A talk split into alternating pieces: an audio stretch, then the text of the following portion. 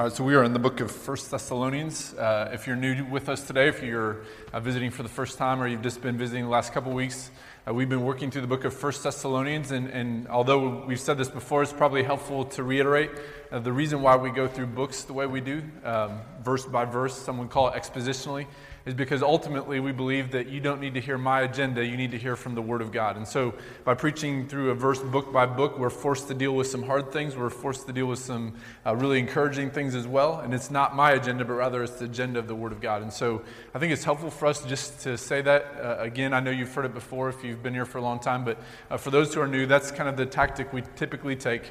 Uh, there'll be times where we might have a topical series, but generally speaking, we like to preach through books verse by verse so that you can hear from the Word of God. As we mentioned last week, the Word of God is a great treasure, and we want to be able to benefit from it. So let me pray and ask that God would bless our time in 1 Thessalonians today. Father, we are uh, grateful for your Word, and we are praying that we would look to your Word as a treasure today. Uh, the things we talked about last week, this idea that the Word of God really is the Word of God. We're praying that we would believe that to be true. And that as we focus on your word here in 1 Thessalonians today, that we would hear it for what it is, not some idle words from Paul to a church that's long ago out of date, but rather that we would see that this is the word of God, living and active, sharper than any double edged sword. Father, we're praying that as we uh, preach through this passage that Aubrey just read, that we would have hearts to hear and eyes to see, that we would be ready to hear from you, that our ears would be attentive to the truth of the gospel of Jesus Christ.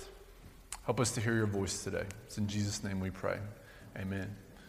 So, twice in the last five years, I've had the privilege with my church in Texas that I used to be at as a youth pastor. I had the privilege of going on a mission trip to Taiwan. And I have to say that both of those trips were fantastic in every way. I loved the culture of Taiwan, I loved the food of Taiwan, but most of all, I loved the work that we were doing in Taiwan on both trips that I went on, we had an unbelievable amount of gospel conversations. It was just incredible how the Spirit seemed to be at work, and we had opportunities to tell people about Christ, and they were very receptive to those truths. But there was one thing that I hated about going on those trips, and that's that I had to leave my family behind for two weeks. Both times I went to Taiwan, Tanya flew back to Iowa. Both of our parents still live in Iowa. And so she would fly back to Iowa, and I just remember those were miserable times, especially the second time I remember uh, she actually flew out to Iowa a couple days before I flew to Taiwan, and I remember going to the airport. I remember we were just outside of security, and it was an emotional time. Tanya was crying, the kids were crying. Although, to be fair, I'm not sure if they're crying because I was leaving or just because they're hungry or mad at each other. That, that happens sometimes. And, and I'll say this that I think the allergies in Texas got the best of me as well as my eyes seem to be watering also. It was definitely a very emotional time for all of us. And truth be known, that's the one thing about that Taiwan trip that I just did not like at all. I hated being away from my family. Those two weeks were especially hard. Uh, it, it, was just difficult to know that I wasn't going to see them, and especially I wasn't going to be able to see Tanya. That was a really difficult time. I longed. Uh, whoa. That's good. All right, that was appropriate. I longed. I longed to see her, and I longed to be with her, and I longed to be with our kids. It was a great moment when you came off the plane. You've been traveling all across, across the world and to see your wife and kids. That's a fantastic moment. But that longing in between is really difficult. And I'm guessing that most people in this room today can relate to that feeling. Maybe not in the same situation, maybe not in exactly the same way. Maybe it doesn't come out in you. Maybe the emotions don't come out the same. But at least in some way, I'm guessing that you can relate to this idea of longing to see someone face to face. It certainly seems to be a feeling that Paul can relate to in 1 Thessalonians. Maybe you'll remember from Acts 17. In Acts 17, we read about the way that the church started in Thessalonica. And in Acts 17, Paul and his companions start the church at Thessalonica, and then because of opposition to the gospel, they are forced out of the city. Now, it seems what's happening, we don't know for sure, but it seems what's happening here in 1 Thessalonians 2, in the beginning of chapter 3, is that again, there are some trying to discredit Paul. They've already been trying to do that at multiple points in, so far in the book of 1 Thessalonians, but we're seeing it again. They're probably discrediting Paul and saying, if Paul really cares about you so much, why hasn't he come back? It seems to be the question. We don't know that for sure, but a good educated guess is that the reason why Paul is writing what he does in 1 Thessalonians 2 at the very end, the beginning of chapter 3, is because there are some who are saying, well, if Paul really cared about you, he would be here with you. And it seems that it's in response to that type of, of discrediting that Paul is writing what he does. And the main thing that he wants to get across here is that he deeply loves and cares about the Thessalonians. He loves the Thessalonians. In fact, let's read the passage that Aubrey read just a minute ago. 1 Thessalonians 2, starting in verse 17. And as we do, let me remind you, as always, this is the Word of God. This is the Word of God. Starting in verse 17. But since we were torn away from you, brothers, for a short time, in person, not in heart, we endeavored the more eagerly and with great desire to see you face to face, because we wanted to come to you, I, Paul, again and again, but Satan hindered us. For what is our hope, or joy, or crown of boasting before our Lord Jesus that is coming? Is it not you? For you are our glory and joy. Therefore, when we could bear it no longer, we were willing to be left behind at Athens alone. And we sent Timothy, our brother and God's co worker in the gospel of Christ, to establish and exhort you in your faith, that no one be moved by these afflictions. For you yourselves know that we are destined for this. For when we were with you, we kept telling you beforehand that we were to suffer affliction, just as it has come to pass, and just as you know. For this reason, when I could bear it no longer, I sent to learn about your faith for fear that somehow the tempter had tempted you and our labor would be in vain. All right, there's two things I want you to see in this passage. Two main things. One is this Paul's love and affection for the Thessalonians. That's the first. And the second is this I want you to see his concern for the Thessalonians in light of the affliction they were facing. So let's start with the first one Paul's love and affection for the Thessalonians. From the very beginning of this passage, it's obvious with the language that he uses that Paul deeply loves the Thessalonians. Look again at verse 17. Listen to what he says. But since we were torn away from you, brothers, for a short time, in person, not in heart, we endeavored the more eagerly and with great desire to see you face to face. Now, the verb that's used in this sentence, that the ESV translates as torn away, comes from the Greek word aporphanizo, aporphanizo, which means this it means orphaned. It literally means to be orphaned. Now, in that context, it could mean a child being ripped away from their parents, or it could mean a parent being ripped away from their children. Either way, that's obviously a painful experience. Whether you are a child being taken away from your parents or a parent being ripped away from your children, that's awful either way. And yet, listen, that is the way in which Paul describes his separation from the Thessalonians. He likens it to being orphaned. I think that gives us an indication of the level of care he had for the Thessalonians. You don't use that type of language in everyday settings unless you really mean it. For example, let's say that you love Oreos. All right, you love Oreos, and you're eating Oreos, and someone comes and takes the bag of Oreos from you. I doubt that you would say, It feels like I've just been orphaned from these Oreos, right? You wouldn't say that, even though you might love Oreos. Or maybe you have a job that you love. Maybe you have a job that you love and something happens and you lose that job. Even if you love that job, you would probably not compare it, compare losing that job to the loss of a child or to the loss of a parent. Right? You don't talk that way. We don't talk this way in everyday language. And I, I doubt that Paul talked that way in everyday language either. The fact that he does here tells us something about how much he cared about the Thessalonians. He compares his separation from them to being orphaned, to being ripped away from a child or to being ripped away from a parent. He cared deeply about the Thessalonians. Now, the obvious follow up question to that might be this Well, if Paul cared so much, why didn't he just go to Thessalonica? If that's what it felt like, if he felt so hurt and so pained by what had happened, why didn't he just go? Well, verse 18 is the answer to that question. Verse 18, Paul says this Because we wanted to come to you, I, Paul, again and again, but Satan hindered us. Now, we have no idea how Satan prevented Paul from going to Thessalonica. We're not sure. Maybe it was a sickness. Maybe it was a result of some type of persecution. Maybe it was travel difficulties. The honest truth is, we just don't know. But whatever it is, Paul says that in some way Satan hindered him from getting back to Thessalonica. Now, just as a side note here, it's probably worth noting that twice in this passage, Paul talks about the activity of Satan. In, in the world we live in, which often discounts the spiritual world, it's worth making note that Paul felt that Satan was real and active. And I think that's a word for us too, that Satan is real and active. Now, we shouldn't emphasize his work at all. And certainly we understand that Christ triumphed over Satan on the cross. And so we should never emphasize the work of Satan over the work of Christ. But it's worth noting here that Paul felt that Satan was real and that he was active. And because Satan was real and active, he was unable to get to Thessalonica. So instead, he sends Timothy. Now look at verses 1 and 2 of chapter 3. He says this Therefore, when we could bear it no longer, we were willing to be left behind at Athens alone, and we sent Timothy, our brother and God's co worker in the gospel of Christ, to establish and exhort you in your faith. All right. You have to understand that for Paul to send Timothy, this is a really big deal. When you read the scriptures, it's obvious, not just here in Thessalonians, but in other books where Timothy's mentioned, that Paul greatly valued Timothy. Even the way he describes Timothy here gives us an indication of how much he valued Timothy. He describes him as a brother and God's co worker in the gospel. It's obvious that Paul held Timothy in great esteem. And it's also obvious that wherever Paul went with Timothy, he viewed Timothy to be of great value to the ministry. And so the fact that he'd be willing to be left alone in Athens, as he describes it here, that's a really big deal. Athens was not an easy place to do ministry. It was not an easy place to do ministry. There are many cultured people who were highly skeptical about the gospel. No doubt there's plenty of opposition to the gospel. If ever you would need a man like Timothy by your side, you would think it would be in Athens. And so the fact that Paul is willing to part with Timothy for the sake of finding out what's going on with the Thessalonians, this is a really big deal. Think of it this way Imagine that there was persecution that broke out against the church here at New Hope. For the first time, we were experiencing significant opposition. When we walked in on Sunday morning, there are people lined up outside heckling us and ridiculing us that we were coming to this church. And it wouldn't be uncommon that during the service, maybe someone throws rocks or bricks through the windows.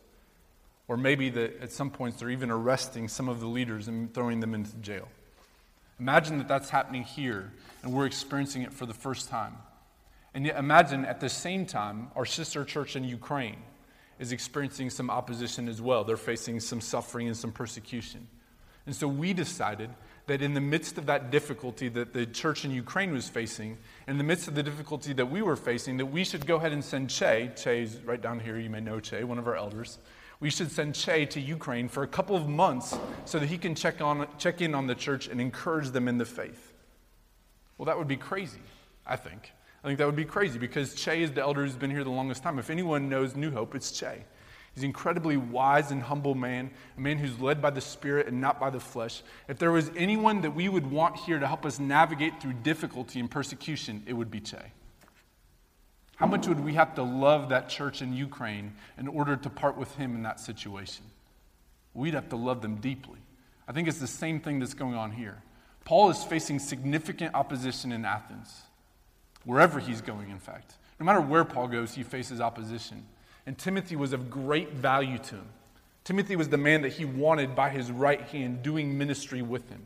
And yet, the fact that he's willing to send Timothy to the Thessalonians tells us how much he loved the Thessalonians. He loved them deeply.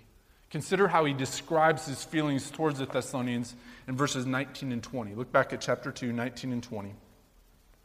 Look at the words he uses to describe the Thessalonians. He says this in verse 19 For what is our hope or joy or crown of boasting before our Lord Jesus Christ at his coming? Is it not you? For you are our glory and joy. So, in two verses, Paul refers to the Thessalonians as his hope, his joy, his crown, his boasting before Jesus. And just for good measure, a second time, he refers to them as his joy. It's the same type of language that he used to describe the Philippians in Philippians 4, verse 1. He refers to the Philippians as his crown and as his joy. Now, it wouldn't be surprising to us if we heard a parent talk this way about a child. In fact, you've probably heard a parent talk this way about a child. I've certainly heard a parent say, uh, just use a generic name, Susie is my pride and joy. I've heard someone say that before. I'm sure you've heard someone say that, some, someone say that as well about their child. They say, oh, so and so is my pride and joy. That's not an abnormal way for parents to talk about their children. But for Paul to talk this way about the church, that's unusual. Because it's not that he's referring to his own son in a physical sense, saying, oh, they're my pride and joy. No, he is saying, the Thessalonians are my joy and my crown. And as Paul makes that statement, I think we learn a great deal about his view of the church. And maybe by holding up that verse as a mirror, maybe we learn something about our view of the church as well. Because for Paul, he loved the Thessalonians. My guess is that few of us in this room would be able to point to someone outside of our immediate family, point to someone else in the room and say that that person is my joy and my crown. When Jesus Christ comes, that is the person that I'm going to boast in. That's exactly what Paul says here about the Thessalonians. But I would guess that we can't use that language very often, that we don't talk that way. But Paul did. And I think the reason he talked that way is because he did not view the church as a religious organization. For a lot of people in our culture, that's how we think of church it's a religious organization. But Paul didn't seem to view the church in that way. When he thought about the church, he thought about people.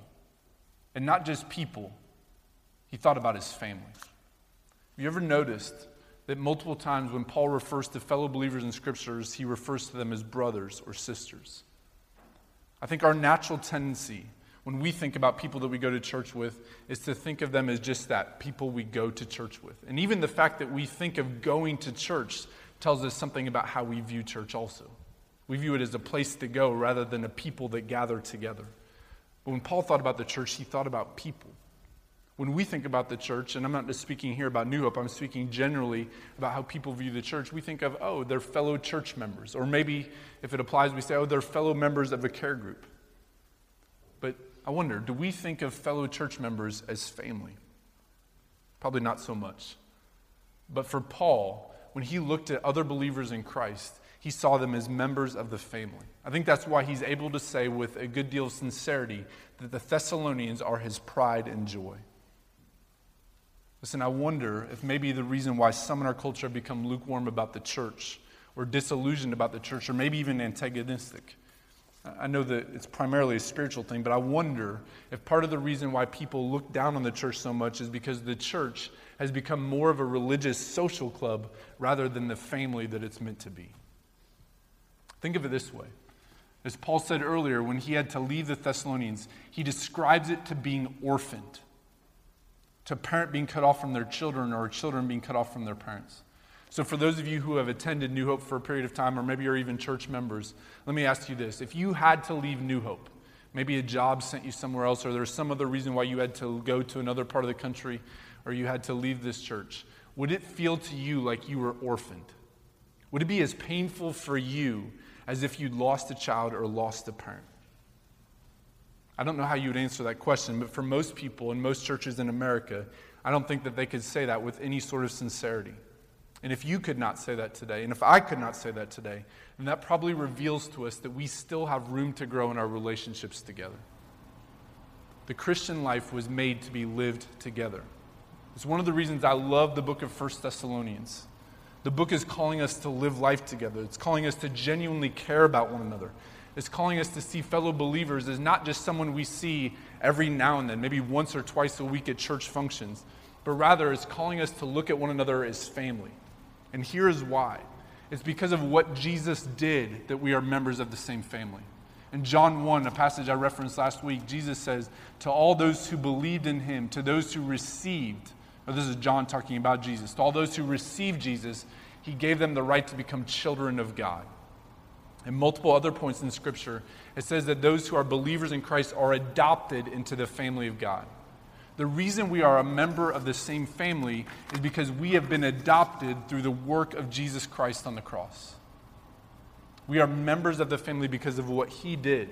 So here is the difference between New Hope Fellowship and the local Rotary Club. Or here's the difference between New Hope Fellowship and the local country club or the local parent teacher association. Because of Christ's death on the cross, we are brothers and sisters together. We are family. And I would argue that that should change our relationships. If you hear that the neighbor's kid down the block got an F on their math test, that they failed the math test, you probably don't care that much. But if your son or daughter gets an F on the math test, I would guess that you probably care very much. And for those of you who are still students, I'm sure that you could attest to that. If you've ever failed a test, I would guess that you could say, yes, your parents care. Now, why is that? Why don't you care about the neighbor kid, but you care about your own kid? Because you're family, because your lives are intertwined together. But I would argue that that's how we should start to think about the church. That the church is not just meant to be a group of people who gather together to hear a message and sing a few songs. No, we are a family that should be committed to helping each other grow in Christ. That's the picture of the church in the New Testament. That's why Paul refers to the Thessalonians as his crown and joy. That's why he says that when he was separated from the Thessalonians, it was like being orphaned.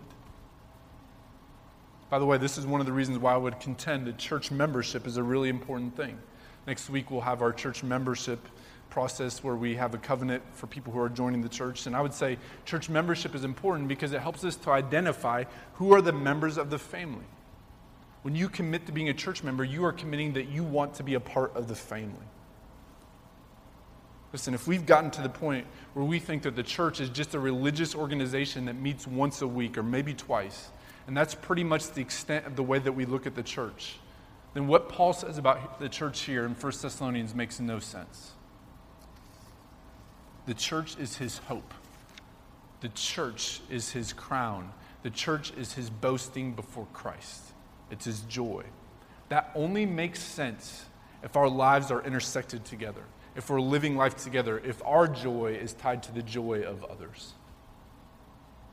And since we know this, that ultimately joy comes from knowing Christ, then I would say this that our joy is found in finding our satisfaction in Christ and helping others to do the same. So let me ask you a really practical question. What did you do in this last week to help other people in this body find their satisfaction in Christ? or to ask it in a future way, what will you do in this coming week to help your family members, the members of the church, to find their satisfaction in Christ?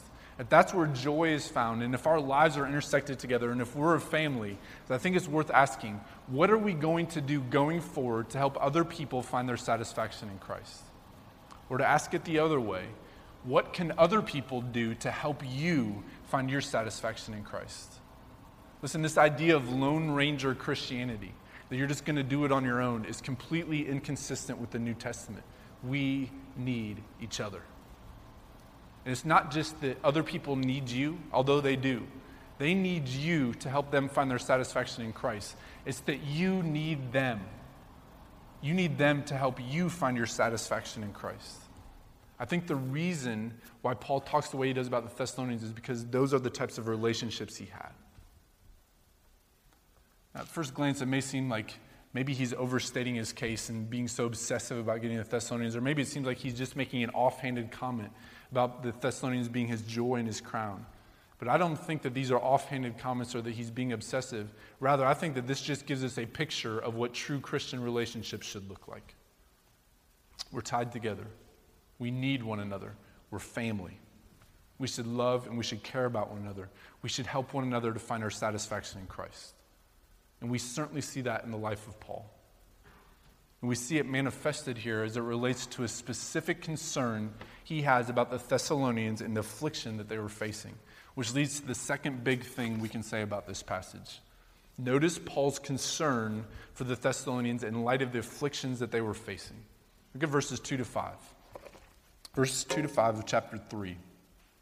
Verse 2 says this And we sent Timothy, our brother and God's co worker in the gospel of Christ, to establish and exhort you in your faith, that no one be moved by these afflictions. For you yourselves know that we are destined for this. For when we were with you, we kept telling you beforehand that we were to suffer affliction, just as it has come to pass, and just as you know. For this reason, when I could bear it no longer, I sent to learn about your faith, for fear that somehow the tempter had tempted you and our labor would be in vain. So I think verses 2 to 5 help us to understand why Paul was so desperate for Timothy to get to the Thessalonians. He cared about them and he was concerned about them. He knew that they were facing some affliction, and he wanted to make sure to get Timothy there so that he could exhort and encourage them in the faith. And as Paul talks about why he sent Timothy, and as he talks about affliction, I think there's actually a great deal for us to learn here, specifically as it relates to this idea of affliction. Notice first the reality of affliction the reality of affliction. Look at verses 2 and 3. Again, listen carefully. The language that Paul uses here is pretty remarkable. And we sent Timothy, our brother and God's co worker in the gospel of Christ, to establish and exhort you in your faith. Listen to this that no one be moved by these afflictions, for you yourselves know that we are destined for this. Now, we're not sure what afflictions Paul is talking about here. Is he talking about persecution? The Thessalonians were definitely facing persecution. Is he talking about sickness or maybe even people they love dying? There's no doubt, given what we read in both 1st and 2nd Thessalonians, that people were dying in Thessalonica and others were concerned. People that they loved were passing away. That's part of the reason why they were so obsessed with the end times, which we'll get to later, why they were so obsessed with the return of Christ, because they were concerned about people dying. Is this the affliction that he's talking about? Maybe. Or is he talking about something else? We're not sure what he's talking about when he talks about these afflictions, but what we do know is this that he uses strong language once again. He tells the Thessalonians that they were destined for afflictions, meaning that affliction was a part of God's plan. Now, certainly, this flies in the face of the health and wealth gospel. I'm not sure if you're familiar with the health and wealth, health and wealth gospel, but if you've never heard of it, the name itself is pretty descriptive.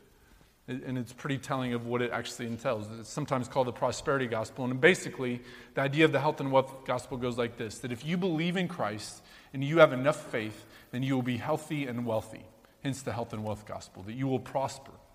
Now, you may or may not know this, but some of the best selling Christian books in this country right now are written by pastors who are advocating a health and wealth gospel. And sadly, and I would argue tragically, the health and wealth gospel is making its way across the sea, oftentimes because of American influences, to Africa and other places around the world. But the problem with the health and wealth gospel is it's just not true. It's heretical. Listen, I think this is important for you to know. Sometimes you can do everything right. Sometimes you can be passionate about Christ. You can honor Christ in every aspect of your life. You can pray like crazy. You can read your Bible like the treasure that it is. You can be super generous with your time and money. You can love Christ more than anything, and affliction can still come. Ask the Thessalonians, who Paul says they were destined for affliction. But listen, don't just take this passage out of context here. Let's not just look at this passage and make a whole theology based on one verse. Let's take a quick journey through the New Testament here. There are many more verses I could go to, but let me just give you a few that indicate that suffering is a reality of living in this world, whether you're a Christian or not. All right, so turn back to John 16. All right, we're just going to make a quick trip here. We're just going to look at three different places, but let me tell you, there are many more that argue that suffering is a reality. And besides these verses, certainly we can look at the lives of the apostles or even the lives of Jesus to say that, or the life of Jesus to say that suffering is a reality even when you're doing the right thing. Say what you want about the apostles, they were obviously sinful, but Jesus was not, and he still faced affliction. But listen to what Jesus says in John 16, verse 33. Verse 33, Jesus says this I've said these things to you, that in me you may have peace. In the world you will have tribulation. Other translations say, In this world you will have trouble. But take heart, I've overcome the world. All right, keep flipping here. Acts 14. So just a couple books, or just uh, one more book to the right. Acts 14, verses 21 and 22. Again, we're just trying to paint the picture here that what Paul says in Thessalonians about the believers being destined for affliction is not an isolated verse. Acts 14, verses 21 and 22. Verse 21 When they had preached the gospel to that city and had made many disciples, they returned to Lystra and to Iconium and to Antioch, strengthening the souls of the disciples, encouraging them to continue in the faith, and saying that through many tribulations we must enter the kingdom of God. Through many tribulations we must enter the kingdom of God. One more, 1 Peter. So quite a ways to your right this time. After 1st and 2nd Thessalonians, we go past Hebrews, 1 Peter 4 verses 12 and 13.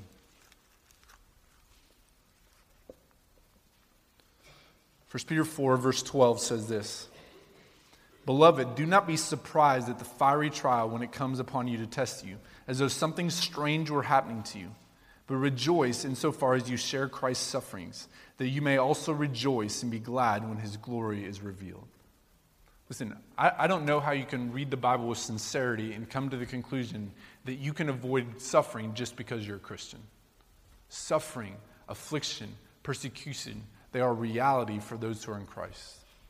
And listen, it's not just that we read that in Scripture, although that would be enough. But we see it in life too, don't we? Just this last week, I saw this video online of a 27 year old Christian man who's essentially making a video of his last words to his infant daughter. This man had stage four appendix cancer. In the video, I think it was an attempt for him to share a last message for his daughter that she could watch years from now. But also, he was sharing his Christian faith and talking about how his faith in Christ had sustained him and had enabled him to keep pushing forward. And as I understand the video, a couple weeks after it was shot, or maybe a couple months, I'm not sure, but a short time after they shot the video, the young man passed away. Um, in fact, um, it, this happened in the last month or two that he passed away. And as I was watching the video, And again, um, those allergies that got the best of me in, in Texas were getting the best of me here in New York, too. So maybe it's not allergies after all. But as I was watching this video and I was overwhelmed with emotions again, I couldn't help but think of how beautiful and moving his testimony was. When they asked him at the beginning of the video, What's the one word you would use to describe your situation in life right now? He said, Blessed. And then he talked about how his faith in Christ was what had sustained him and that he had this all surpassing peace that came from Christ. So as I was watching this, I couldn't help but be moved by the beauty and the power of this. And yet at the same time, I couldn't help but be deeply saddened. Deeply saddened. I knew the outcome of the story, and I knew that after he shot this video that he would go on to die. And it's sad, right? This is the world we live in. It's filled with suffering and persecution and affliction. It's not just situations like that, it's also where we read stories of people suffering directly because of their faith. If you watch the news at all and you've been keeping up with what's happening in Egypt and Syria and North Korea, you know that there are people, there are stories of people even now who are dying because of their faith in Christ. And it's sobering. It's an incredibly sad reality that the world we live in has suffering and affliction, even for Christians. In fact, maybe even sometimes, especially for Christians. And I think that's something we need to acknowledge. It certainly seemed to be Paul's tactic. He was willing to acknowledge the reality. Look at what he says in verse 4. He was willing to acknowledge and prepare people for the reality of affliction and suffering. Verse 4 says this For when we were with you, we kept telling you beforehand that we were to suffer affliction, just as it has come to pass, and just as you know. You know, the more I think about verse 4, the more strange I think that verse is. Think for a minute about what Paul is saying here. He's basically discipling new Christians, right? He started the church in Thessalonica, and so when he's talking about what he said to the Thessalonians, these are new believers in Christ. And what he's telling them is he says, I told you when I was with you over and over that you would suffer affliction. I think that should seem a little bit odd to us. If you were discipling a new Christian, what would you pass on to them? Would you talk to them about the joy of following Christ? Would you talk to them about the reality of the future hope we have? Would you talk to them about the joys of being able to connect with God through prayer? Would you talk to them about the treasure that is God's word? Would you talk to them about the importance of the church? I hope you would talk about all of those things. But if you were meeting with a new believer, would you also tell them that they must suffer for the sake of the gospel? I don't know that I would. Doesn't seem like the greatest strategy, and yet that's exactly what Paul does here, right? It's not the most uplifting message, and yet this is what he does. There's a reason why when they have infomercials about exercise programs like P90X or Insanity or whatever other one that's out there now, they always talk about the benefits of the program and not the difficulties. Right? They may say, oh, this is going to be hard, but they don't tell you that tomorrow is going to feel like your arms are going to fall off, right? Instead, they lift up and they say, oh, you're going to feel so much better. You'll have so much energy. Your body's going to look so much better. You're going to lose all this weight. They don't talk about the fact that to get there, you will essentially have to torture your body for 90 days, right? They don't talk about that on the commercials. They just talk about the benefits of it. Well, that makes sense. It makes sense because no one wants to hear about the difficulty. And yet, when Paul is talking to the Thessalonians, it seems that he went out of his way to emphasize the difficulty of following Christ, that the affliction that would be coming if they pursue Christ. Now, maybe you would say, well, that's because the Thessalonians were experiencing a lot more persecution. And that's true. Certainly, the persecution that the Thessalonians were facing is much more in their face than what we experience. But let's not kid ourselves here. We too will face affliction. Some of it will just be the affliction of living in a fallen world pain, and sickness, and death. Other times it will be affliction specifically related to our faith in Christ. In 2 Timothy, Paul says to Timothy, All who desire to live a godly life in Christ Jesus will be persecuted. But as we acknowledge that reality, and I think we do need to acknowledge that reality, let's be careful to place in the overall narrative of Scripture. Think again of that passage in John 16. Jesus says, In this world you will have trouble. That's not where the verse stops, is it? He says, In this world you will have trouble, but take heart, I have overcome the world. And that's the thing. From Genesis 3 forward, when Adam and Eve ate of the fruit in Genesis 3 and sin entered the world, since that point, this world has been messed up death and decay and pain are everywhere. And the reality is that in this world we will have trouble, but Jesus has overcome the world. By dying on the cross for sin, Jesus was victorious over sin and death and Satan. And one day he will restore all things and make them new. We live in the period that some have described as the already and the not yet. He has already defeated sin and Satan and death, and yet the full effects of that victory are not yet realized. There is still pain and suffering and difficulty in this world. But one day, there'll be no more crying.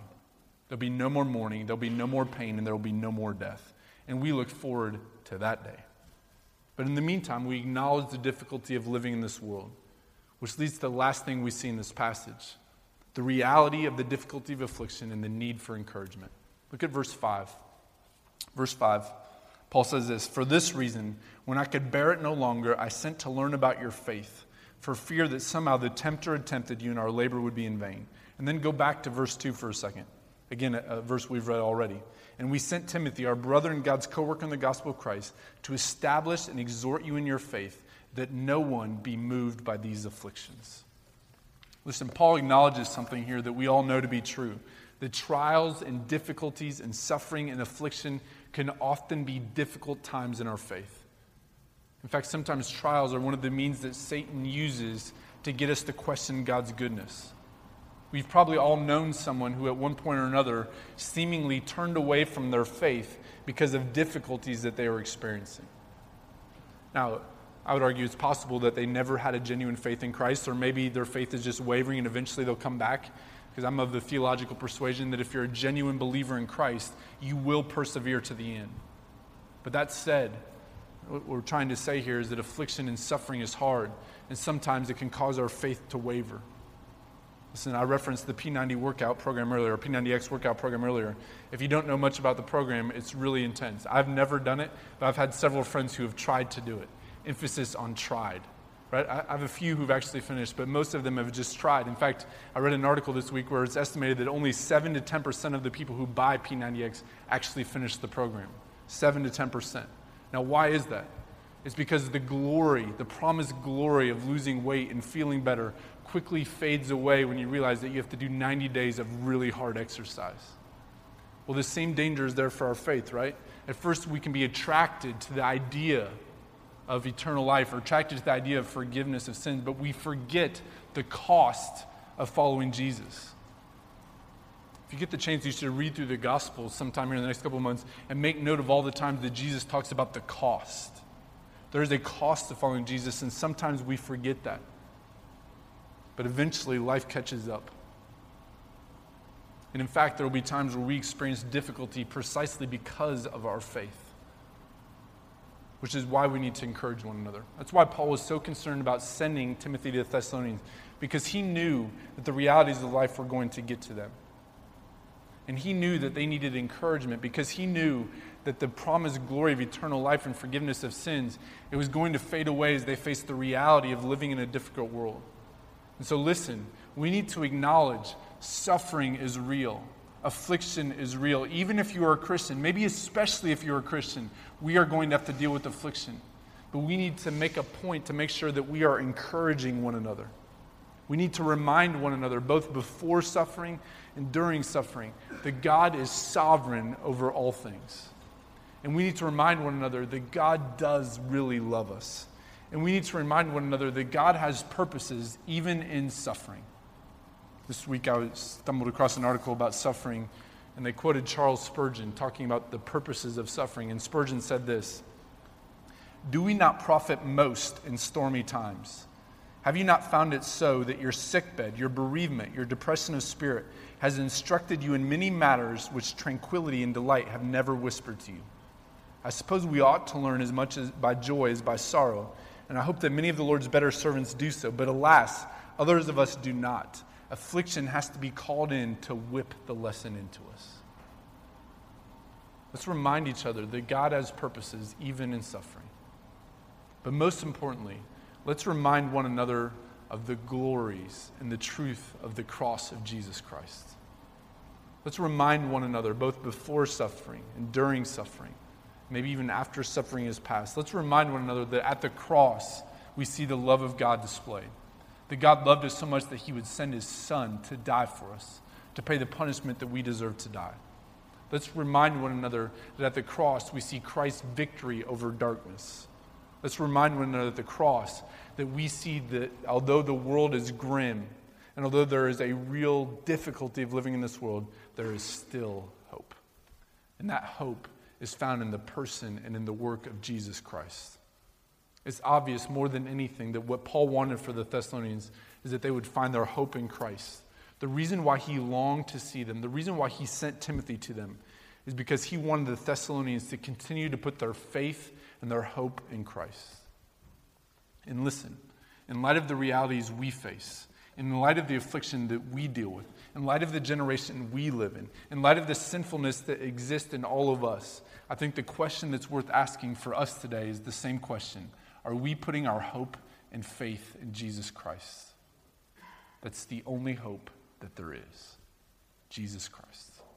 Let's put our hope, let's put our faith in Him, let's look to Him, the one who endured suffering on the cross so that we might, with him, be victorious over sin and death and Satan. Let's look to Christ. Let's pray. Father, we thank, thank you for your word. We thank you for the fact that your word does not shy away from difficult things. Maybe it's not pleasant to talk about affliction, but it is real.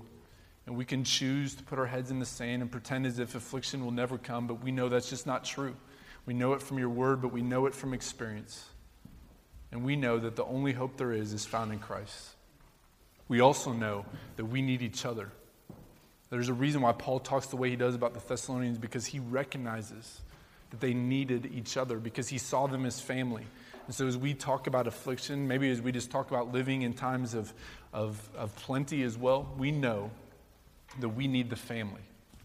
So help us to see this church as a family. Help us to see that we are not just a group of people who gather together for religious exercises, but rather we are brothers and sisters in Christ.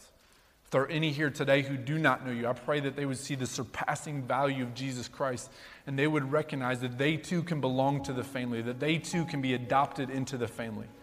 We pray that they would turn from their sin and trust in Jesus Christ today.